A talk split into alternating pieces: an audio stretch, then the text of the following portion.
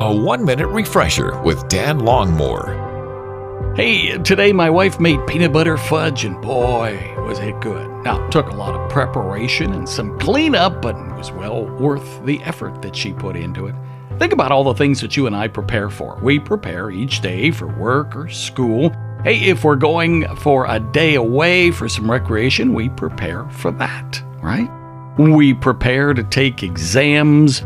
We prepare for vacation. Why is it for those things, though, that are oftentimes God-centered, we don't take much time to prepare? I've been thinking, do we prepare our hearts and minds before we take time to spend quality time with God?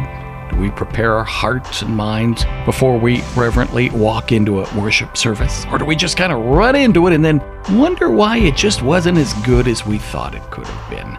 As we prepare for worship this weekend, or maybe just time with God here in a few minutes, take time to prepare, to quiet our minds and emotions, and ask the Spirit to help us get all that He desires out of a time of worship.